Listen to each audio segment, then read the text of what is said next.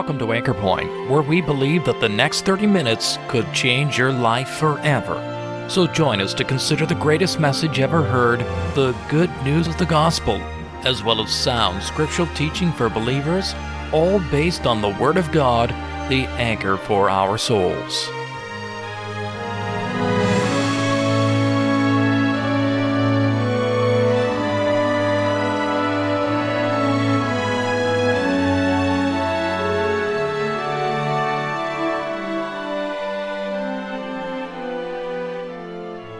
You know, the gospel message is an urgent message, and it's not a message that people should put on the back burner to consider at a later date, perhaps when life is less complicated or when they have more time. The story of the two criminals who died at Calvary alongside the Lord Jesus Christ is a graphic reminder to all of us that it is possible for individuals to be so very close to getting saved, so very close to the Savior himself, and yet end up losing their own souls. This was true of one of the thieves here. The Savior was right there next to him. He had a private audience with him, so to speak, but yet he died without Christ, and today he's still enduring the consequences of that fatal mistake. He's in hell with the constant reminder that he was so close, but yet he missed his opportunity to be saved. In today's broadcast, evangelist Mr. Dan Shutt focuses on this one important and solemn fact that it is possible to miss Christ. We can be one of those who just put it off for a more convenient time, or we may be one of those who think that everything is okay, that a show of religion is close enough to the real thing. How tragic these scenarios are. And we hope that none of our listeners today will ever regret a missed opportunity to be saved. I want to read in Luke chapter 23. And I have a very simple point really to make tonight. I really just kind of have one point. So Luke chapter 23, and we're going to read in at verse 32. What I am going to be reading is a part of the story of the cross. And I want to read about two men that were profoundly involved in that story. So Luke chapter 23 and verse number 32. And there were also two other criminals. I know that if you have a King James Bible, it says malefactor. That is not a word that you use or understand or know. But the word really is criminals. Everybody understands that word, right? Two criminals. Led with Jesus to be put to death. And when they were come to the place which is called Calvary, there they crucified Jesus and the criminals, one on the right hand and the other on the left.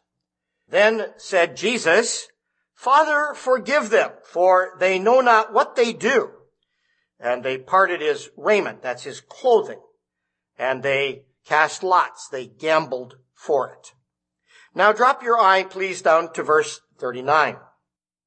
And one of the criminals which were hanged, that is, nailed to a cross on either side, railed on him. That means he mocked the Lord Jesus. Strange thing, isn't it? They were both on a cross, and he was the guilty one, and yet he was making fun of the innocent one. Strange affair. And one of the criminals which were hanged railed on him, saying, if thou be the Christ, save thyself and us. But the other answering rebuked him saying, dost not thou fear God, seeing thou art in the same condemnation? And we indeed justly. In other words, what is happening at this cross is not a mistake. It's justice being carried out. For we receive the due reward of our deeds. Again, we are getting exactly what we deserve. But this man, not the other criminal, the man in the middle, Jesus Christ, this man has done nothing wrong. And he said unto Jesus, Lord, remember me when thou comest into thy kingdom. Jesus said unto him, Verily, I tell you, the stamp of heaven is on this statement. Verily, I say unto thee, today shalt thou be with me in paradise. Now let me read the rest of the story. And it was about the sixth hour, and there was a darkness over all the earth until the ninth hour. And the sun was darkened, and the veil of the temple was rent in the midst. And when Jesus had cried with a loud voice, he said, Father, into thy hands I commend my spirit. And having said thus, he died. I want to tell you a story about something that happened almost exactly a thousand years ago. There was a man who lived in Norway. He was a merchant man. His name was Bjarni Herjolfsson. Now, if your name is Peterson, you could probably pronounce that when your name is Shutt. That's a real uh, tongue twister. Bjarni Herjolfsson. Bjarni Herjolfsson decided that he wanted to sail to Iceland to see his parents. So has everybody got the map of Europe in their mind? Over here is Norway, and up here is Iceland. Now I can't explain why it's called Iceland because Iceland is green and Greenland is covered with ice. I'll let you solve that sometime other than a gospel meeting. But Bjarni and his buddies in the ship, they went from Norway, they got to Greenland, and they made an amazing discovery, and it is this, that his parents were not in Iceland where he thought they were. In fact, he discovered that they had gotten on a ship and they had sailed farther across the North Atlantic to, we've gone from Norway to Iceland to Greenland. So Bjarni and his intrepid friends got back in their boat and they headed for Greenland. Unfortunately, in those days, they didn't have GPSs and uh, sonar and all of the fancy things that we have today. And there was a big storm came up. And apparently in the middle of the night, blown off course, they sailed straight by Greenland. And so for many days, thrashed by the winter storm in the North Atlantic, they continued to go westward. Until one day, to their amazement, they saw a piece of land up ahead of the ship. It wasn't Greenland. It didn't look like Greenland at all. It was low-lying hills, some trees on it. It was a land that none of them had ever seen before. Just off the bow of their ship. You know, Bjarni's buddies, they were, you know, they were Vikings, and so they were pretty adventurous, and they said to Bjarni, says, well, let's go ashore. Who knows? There may be towns to plunder. There may be gold to be discovered. There may be things that we could get that would enrich us. I don't know if this is true of, you know, all Norwegians. Bjarni was a stubborn kind of a guy. He said, no, no. He said, I got on this boat to see my parents. And if my parents are in Greenland, and this is in Greenland, we're going to turn around and go back and find Greenland. And that's exactly what he did. And to this day in North America, we do not celebrate Bjarni Herjolfsson Day, do we? No, none of you. You know what we celebrate? We celebrate Christopher Columbus Day. And even though that's not quite right, because I think they should celebrate Eric the Red Day, that's a whole other story. But there's a little point I want to pull out of this. It's just this. There was a man a thousand years ago. He was so close to discovering North America. It lay at his fingertips. It would have taken no exertion to reach it. He came close, but he turned back. I want to talk to you very solemnly, actually, in the gospel meeting tonight about the great danger of being close to God's salvation. Maybe you think, man, Mr. Shutt, you've gone off your rocker. Would that we had a meeting full of people who were close to being saved. I want to tell you something. Being close to God's salvation is a most treacherous place. Because sadly tonight, there are millions who have seen the Savior and the cross just ahead. Maybe there's somebody in this meeting that might make that terrible mistake. And at the very cusp of the greatest discovery that a soul can make, they turned around and they perished. Now lest you think that I'm just making this idea up. Let me assure you that this is a theme that is found throughout the Bible. Let me just do something for you, and I don't mean to be run a Sunday school here, but let me just remind you of some simple stories from the Bible. Let, let me take you back, first of all, to the book of Numbers, where the children of Israel are coming through the wilderness. And they reach a place called Kadesh Barnea. And God says to Moses, you know, you're just ready to go into the land. This desert is almost behind you. Ahead of you lies a land that is flowing with milk and honey. But have we not in the Sunday school sang about the twelve spies? And the great tragedy that while there were two that gave a glowing report of that wonderful land, there were ten spies that said no. By the way, for all of you who are interested, let me just give you a little side piece here. This will help you understand that story. You know, they came back and said that the reason that they couldn't enter into the land was that the giants were too big. Do you know that that's not the problem? You know what the problem was? It wasn't that the giants were too big. It was that their God was too small. Oh, I don't mean God was small. You know that. It's that their God was too small. This God that had brought them out of Egypt. This great and mighty God that had defeated Pharaoh and his armies. This God that had fed them every day with manna from heaven. This God that had followed them with a rock that gave them water every day. And suddenly, this God can't take care of a few giants. Are you kidding me? But you know what the tragic result of that story is? That nation turned back from blessing that was at their fingertips. And for 38 years they wandered in a wilderness where all but two good spies died. Do you get my message? To be close is not good enough. Let me carry you with me over into the New Testament to Mark's Gospel chapter 10. And I am reminded of a young man who came to meet the Lord Jesus. He wanted to have a chat with him. That man could have reached out and hugged the Lord Jesus had he wanted to. But in that conversation, that man's heart was laid bare. I'll just give you the Cliff's Notes of the story. He loved his money more than he loved the Lord Jesus. And this is what the Bible says. He turned and went away sorrowful. You know, I have people who tell me, they say, you know, if I could just see the Lord Jesus, you know, if he could just appear in our midst and talk to me, I just know that I could believe what he said. You know what? I don't believe that. Because the Bible tells me about people so close they could have reached out and embraced him. Close. But they missed it. I am deeply concerned about people who grow up in Christian Canada and in Christian America. There is the assumption that because we have the name of Christ, there is the assumption that Gideon Bibles are in hotel room drawers.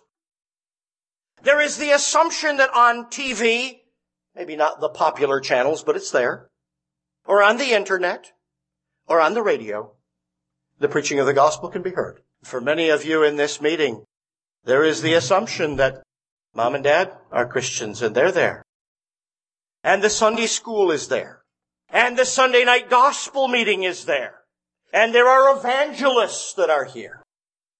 And we're so close. We can't possibly miss it. You know, in Luke's Gospel, chapter 13, just a few pages back where I have read, we have read about some people who are really close. They stood in Christ's story outside of a closed door. One of the most solemn stories in all of the Bible, in my judgment. And they begin to say to the Lord, Lord, Lord, we know all about you. We've eaten and drunk in your presence. You have taught in our streets. We know all about you. But the door was closed. I'm not interested tonight what you call yourself. You can call yourself a Christian. One way or the other, it doesn't impress me because anybody can call themselves anything they want. I'm not interested in whether you practice the ethics of Christianity. Maybe you're just a nice person and you are honest and don't tell a lot of lies and stay sober and treat your wife right and do the right kind of things. It doesn't interest me. I'm not interested tonight whether you associate with good people. I'm pretty sure you probably do. And that's commendable. You don't need to change that to be saved, but it won't save you. And you could adopt a church or a creed or you could try and talk like the believers. But the issue is this. Has there ever come a moment in your life when you've actually received Him? I want to tell you what the solemn reality is tonight. There are people who have come terribly close and they have terribly missed it. I wish you could come. Maybe some of you think it's great job being a preacher. I want to tell you something. There are things that we see that some days I don't know how we bear up under them. To see people, for example, who, when they were younger, they wanted to be saved. And they knew the Bible. And they associated with the believers. But somehow they have drifted away from it. And in later years, as they feel life ebbing away from them, there is a growing consciousness in their soul that they're not right. But in the end, they pass into eternity without Christ. They've been so close, and yet they have missed it. We're not here to scold you. We're here to implore you in Christ's name. You are in a place of great blessing tonight. You know, the Bible says the word is nigh thee. I, I love that expression. Paul uses it. You know he's reflecting on the fact that God brings people into the most fantastic place of favor. That the gospel is preached. The word is near. Christ is pleading. To be almost saved is to be totally lost. That's what happened at the cross. It's always wonderful to jump to the saved thief, isn't it? The preacher's refuge. A man who in the final hour reached out to the man. I don't mean physically because he couldn't. He had a nail through his hand. But he reached out in his heart and he accepted the Savior. Man, that's red meat for preachers. The problem is there were two men at the cross and there was another man that was just as near. I'm sorry to tell you this. He's in hell tonight. And there are young men and young women, and there are older folks as well in this meeting. And I'm not interested tonight in how near or far away you are. I'm interested in one single solitary thing, and that is that you get to Christ.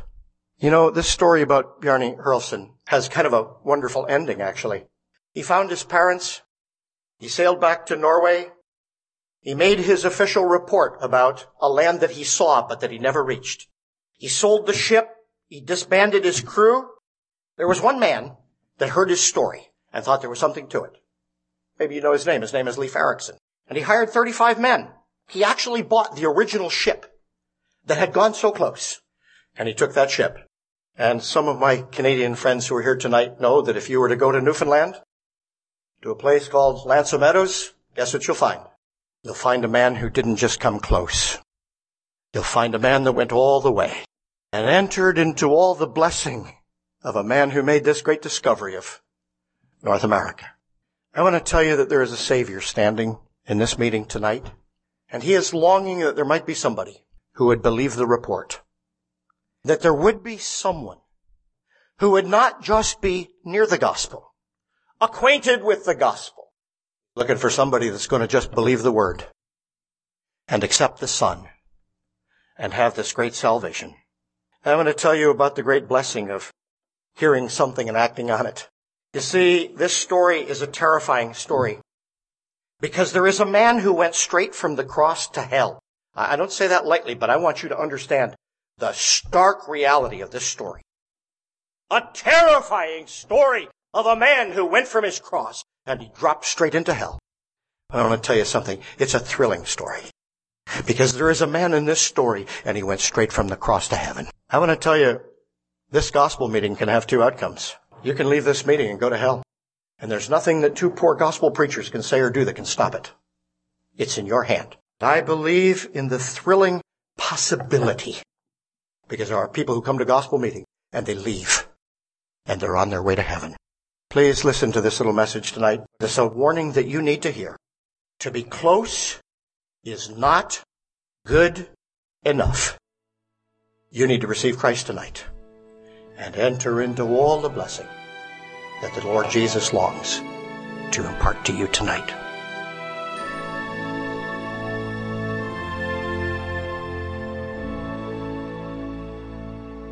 The message of the gospel is clear enough. We are sinners who have rebelled against God, and God has provided a solution to our insurmountable problem by sending His Son to pay the price for sin. We, on our part, are to acknowledge our need and trust in the Savior that has been provided. Seems simple enough, doesn't it? Well, what have you done about it? Please don't be like those who have squandered their opportunities, who think that they're okay, who think that close enough to pass as a real Christian is good enough. You need to receive spiritual life from God in order to be in heaven. Trust Christ today, this very moment, and know for sure that all is well with your soul for eternity. Remember, almost is not good enough. Almost is to be lost. If this or any of our Bible messages here at Anchor Point has made you aware of God's interest in you, or if you'd like some literature or a visit that would help you to understand these important truths, why don't you drop us a line at email at anchorpointradio.com? We'd love to hear from you. We're glad that you were able to join us at Anchor Point today. Anchor Point is sponsored by believers in Christ who are meeting at various gospel halls. Each of these Christian assemblies holds gospel services every Sunday, as well as other meetings such as regular prayer and Bible studies throughout the week. No collection is ever taken, and a very warm welcome awaits you. If you've been challenged by today's message and would like to know more about the truth of the gospel, or of gathering under the name of our Lord Jesus Christ following New Testament principles, take a look at our website at anchorpointradio.com. There you will find more information as well as the location, programs, and meeting schedules for the gathering center nearest you. My name is John Sharp, and thank you once again for listening. And we invite you to join us again next week at the same time for Anchor Point, where we believe that Christ alone is the anchor for the soul.